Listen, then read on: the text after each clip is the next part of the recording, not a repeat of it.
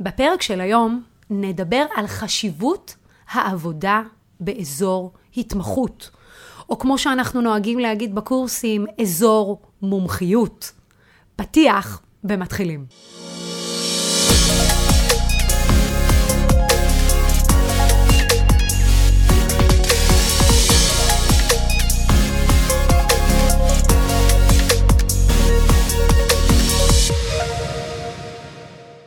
הרבה מתווכים שאני פוגשת לא עובדים באזור מומחיות מסוים.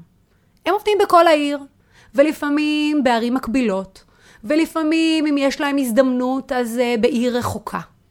ולכן החלטתי לעשות פרק מיוחד על הנושא החשוב מאוד מאוד הזה. אז הדבר הראשון שאני רוצה להתעכב עליו זה קודם כל החשיבות העסקית והמיקוד העסקי. תראו, כשאתם עובדים באזור מומחיות מסוים, יש לכם יכולת להיות המומחה המקומי באזור, השריף, שמכיר את כל התמחורים, מכיר את כל העסקאות, גם אם לא ביצעתם את כל העסקאות, אתם מכירים את המתווכים שעובדים באזור שלכם. אתם יכולים להרים להם טלפון, לשאול אותם מה היה בעסקה, להבין את התמחורים האמיתיים שהיו להם. אתם יכולים לבסס מוניטין שהוא חזק מאוד. אתם גם מכירים את כל תמהיל הנכסים. אתם יודעים מה הלחמנייה החמה, שנמכרת מהר מאוד, כי אין הרבה כאלה בשכונה שלכם, ואתם יודעים ממה קשה להיפטר. מה הנכסים שיושבים המון המון זמן על המדף. כשאתם עובדים באזור מסוים, שהאזור הזה יכול להיות בין שכונה לשלוש שכונות, כן? הוא יכול להיות סדר גודל שבין שלושת אלפים בתי אב לחמשת אלפים בתי אב. זה מספיק עסקאות. בגודל הזה, בקוטר הזה, יש לכם יכולת להכיר את כל תמהיל הנכסים ותמהיל העסקאות ולהפך להיות המומחה המקומי. אז קודם כל, ברמת המיקוד, כדאי להבין שזה כבר יתרון לעבודה באזור מומחיות. הדבר הנוסף זה המוניטין שאתם מייצרים. הרי בסופו של דבר, העסק הזה מבוסס על מוניטין.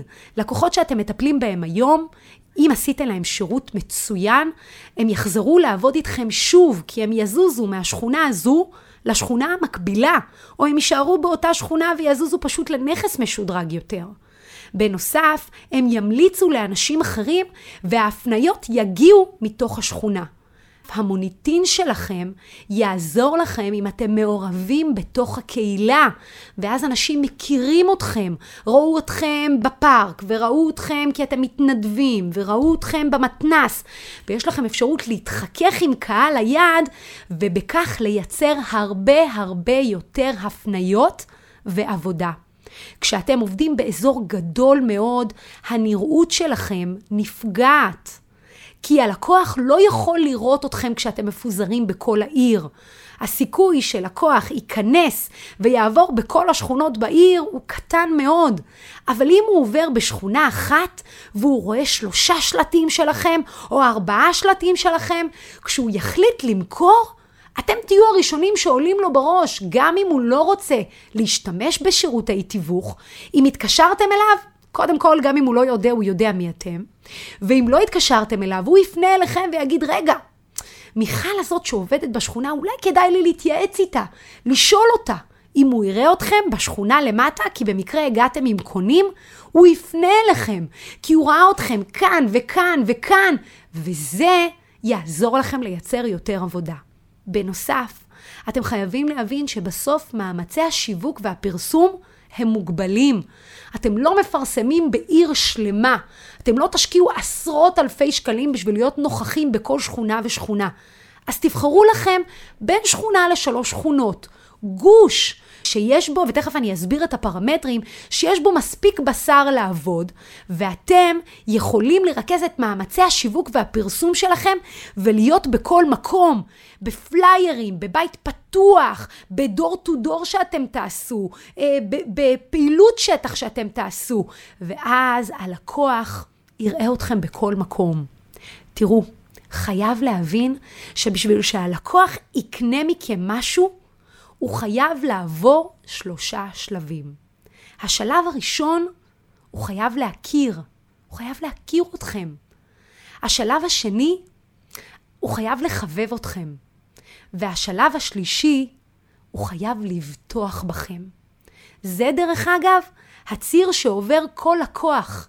גם אתם כלקוחות עוברים בדיוק את אותו ציר לפני שאתם רוכשים שירות ממישהו. אם זה מותג שאתם לא מכירים, אתם לא תבטחו בו ולא תמהרו לרכוש אותו. אבל אם זה מוצר שאתם, ש, מותג שאתם מכירים, שמעתם עליו, בנוסף, קיבלתם עליו פידבקים טובים, או אתם מחבבים את הערכים של המותג הזה, ואז אתם פוגשים את המותג הזה, את המוצר הזה, או קיבלתם עליו המלצה, אז אתם תבטחו בו ותקנו אותו גם אם הוא יקר יותר ממוצרים אחרים. אבל אם אתם לא מכירים את המוצר ולא מכירים את השירות, הדבר היחיד שיש לכם בגינו לקבל החלטה זה מחיר. כשאין לנו פרמטרים אחרים להשוות, אנחנו משווים בין מחירים. לצורך העניין, אם נגיד הייתם נכנסים עכשיו לתוך חנות נעליים, ובחנות הנעליים היו מופיעים שני מותגים. אחד, נייקי. וואו, מותג שאתם מכירים אותו שנים רבות, מפרסם אותו הרבה מאוד שנים, או פרסם אותו עד כה, מייקל ג'ורדן, ווואו, אתם רואים אותו בכל מקום, אתם גם רואים אנשים, ספורטאים, משפיעי דעה, נועלים את הנעל הזו, אבל הנעל הזו עולה 600 שקל. יחד איתה, באותה חנות, נמצא מותג, מותג אחר, שקוראים לו קוקו. המותג הזה זה מותג שאתם לא מכירים. אולי מותג סיני, אולי מותג אחר, ולא שמעתם עליו. גם לא ראיתם אף אחד לובש את הנעליים, נועל את הנעליים האלה. ולכן, אתם ככה סקפטיים. אבל הנעליים האלה, שאף אחד לא יודע להביע עליהם את הדעה, הן עולות 400 שקל. מה הייתם עושים? אם הייתם יודעים שאתם צריכים להשתמש בנעליים האלה, לריצה, לקפיצה, לספורט, הנעליים האלה אמורים לתמוך בכם, שלא יהיה לכם כאבי גב, איפה הייתם מרגישים יותר טוב להוציא את הכסף? אני בטוחה שהתשובה היא נייק. מעט מאוד מהאנשים היו בוחרים במותג קוקו. ולכן, גם אתם צריכים להסתכל על עצמכם כמותג. בשביל שאנשים יתייחסו אליכם כמותג, הם צריכים לראות אתכם בכל מקום. וחלק מהמיקוד שלכם באזור מומחיות זה היכולת שלכם לאפשר ללקוח לראות אתכם בכל מקום. גם פיזית, באינטראקציה איתכם, אבל גם בפעולות השיווק, וגם בזה שהוא יקבל מכם שיחת טלפון. אז זה לגבי החשיבות העסקית והמיקוד לגבי אזור ההתמחות. אז אוקיי, יכול להיות שאתם אומרים, את יודעת מה? יש משהו בדברייך, מיכל, אני חושב להתמקד באזור התמחות. אבל איך אני עושה את זה? איך יש לי פרמטרים? אז בואו אני אתן לכם את הפרמטרים לבחירת אזור התמחות. קחו לכם דף ועט, הייתי רוצה שככה תרשמו את זה, או שתחזרו לחלק הזה בפרק אחר כך, ותחשבו עליו. כי לבחור אזור התמחות, או כמו שאנחנו נוהגים לציין, אזור מומחיות, זו החלטה אסטרטגית. אז בואו נבחן את הפרמטרים. אז יש לנו כמה פרמטרים. הפרמטר הראשון זה מרכזי קשרים. אם יש לכם מרכזי קשרים באזור מסוים, זה בהחלט פרמטר אם לבחור באזור הזה או לא. למה? כי ככל שאתם מכירים הרבה יותר אנשים, הם יקשרו אתכם לאנשים שהם מכירים. מרכזי הקשרים שלכם יעזרו לכם להגיע ללקוח הבא, דרך הפניות, דרך המלצות, אוקיי? זה אומר אם כל החיים אתם גרים באזור מסוים, אבל שם לא התערבבתם בכלל, במקביל עבדתם כל החיים באזור אחר ושם אתם מכירים המון אנשים, המון. כדאי שתשקלו אם נכון לעבוד באזור הזה. כי אם מרכזי הקשרים יכולים להוביל אתכם, לפתוח לכם דלתות ולעזור לכם להגיע לעבודה, זה ייתן לכם בוסט משמעותי לעסק. הדבר הנוסף זה פוטנציאל עסקי. הרבה מאוד פעמים מתווכים בוחרים אזור התמחות מאיזושהי נוחות. נראה להם שהאזור הזה טוב, אז הם בוחרים אותו. חבר'ה, זו החלטה משמעותית, עסקית. תעצרו שנייה, כנסו למדלן, כנסו לרשות המיסים, תוציאו את כמות העסקאות שנעשתה באזור, תראו מה היקף הפעילות. יכול מאוד להיות שבאזור שאתם רוצים לעבוד נעשו רק 20 עסקאות השנה, ובאזור אחר, מקביל אליו, נעשו 100 עסקאות. ככל שהעוגה יותר גדולה וכמות העסקאות יותר גדולה, הסיכוי שלכם לנגוס בנתח הזה הוא יותר גבוה. אל תבהלו ממתווכים אחרים. בסופו של דבר, אם יש עבודה ויורד גשם, הוא יורד על כולם. תבחנו את הפרמטרים לבחירת אזור על ידי הפוטנציאל העסקי באזור, אוקיי? בנוסף, היכרות עם השטח. הרבה מאוד פעמים מתווכים בוחרים אזור שהם גרים בו, אבל הם לא בהכרח מכירים אותו.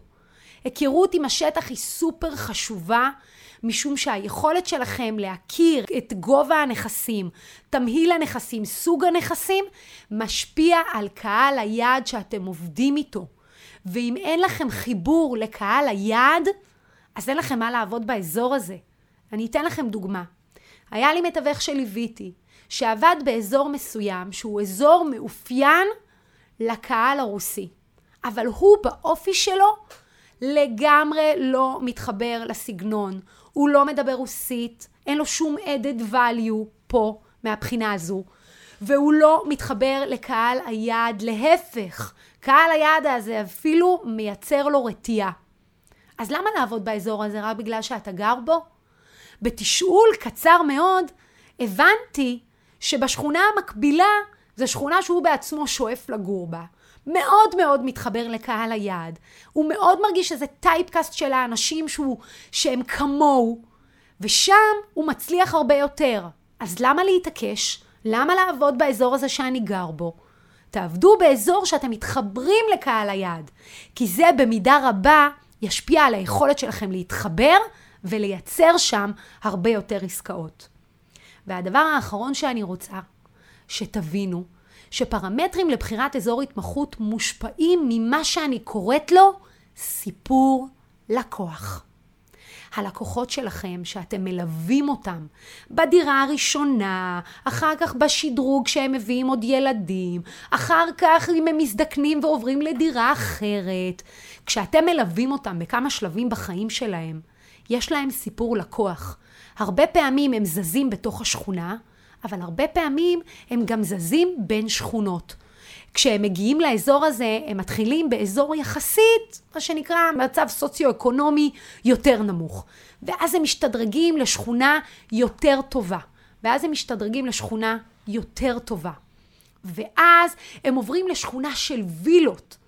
אם אתם תהיו נוכחים בכל השכונות האלה, אתם תאפשרו לעצמכם להיות בכל תחנות הדרך הללו. ואז אתם תוכלו לייצר הרבה יותר עסקאות על אותם מאמצים.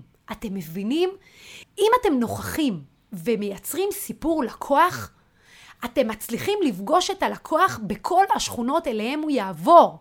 זה אומר שאם הוא הגיע לשכונה עם מצב סוציו-אקונומי נמוך, ואחר כך ישתדרג, ואחרי זה ישתדרג, אתם תלוו אותו בהתחלה כקונה, אחר כך בשכונה הקצת יותר טובה תלוו אותו כמוכר, ואת הקונה שיקנה את הבית שלו בשכונה הקודמת, ותלוו אותו כקונה בשכונה היותר טובה.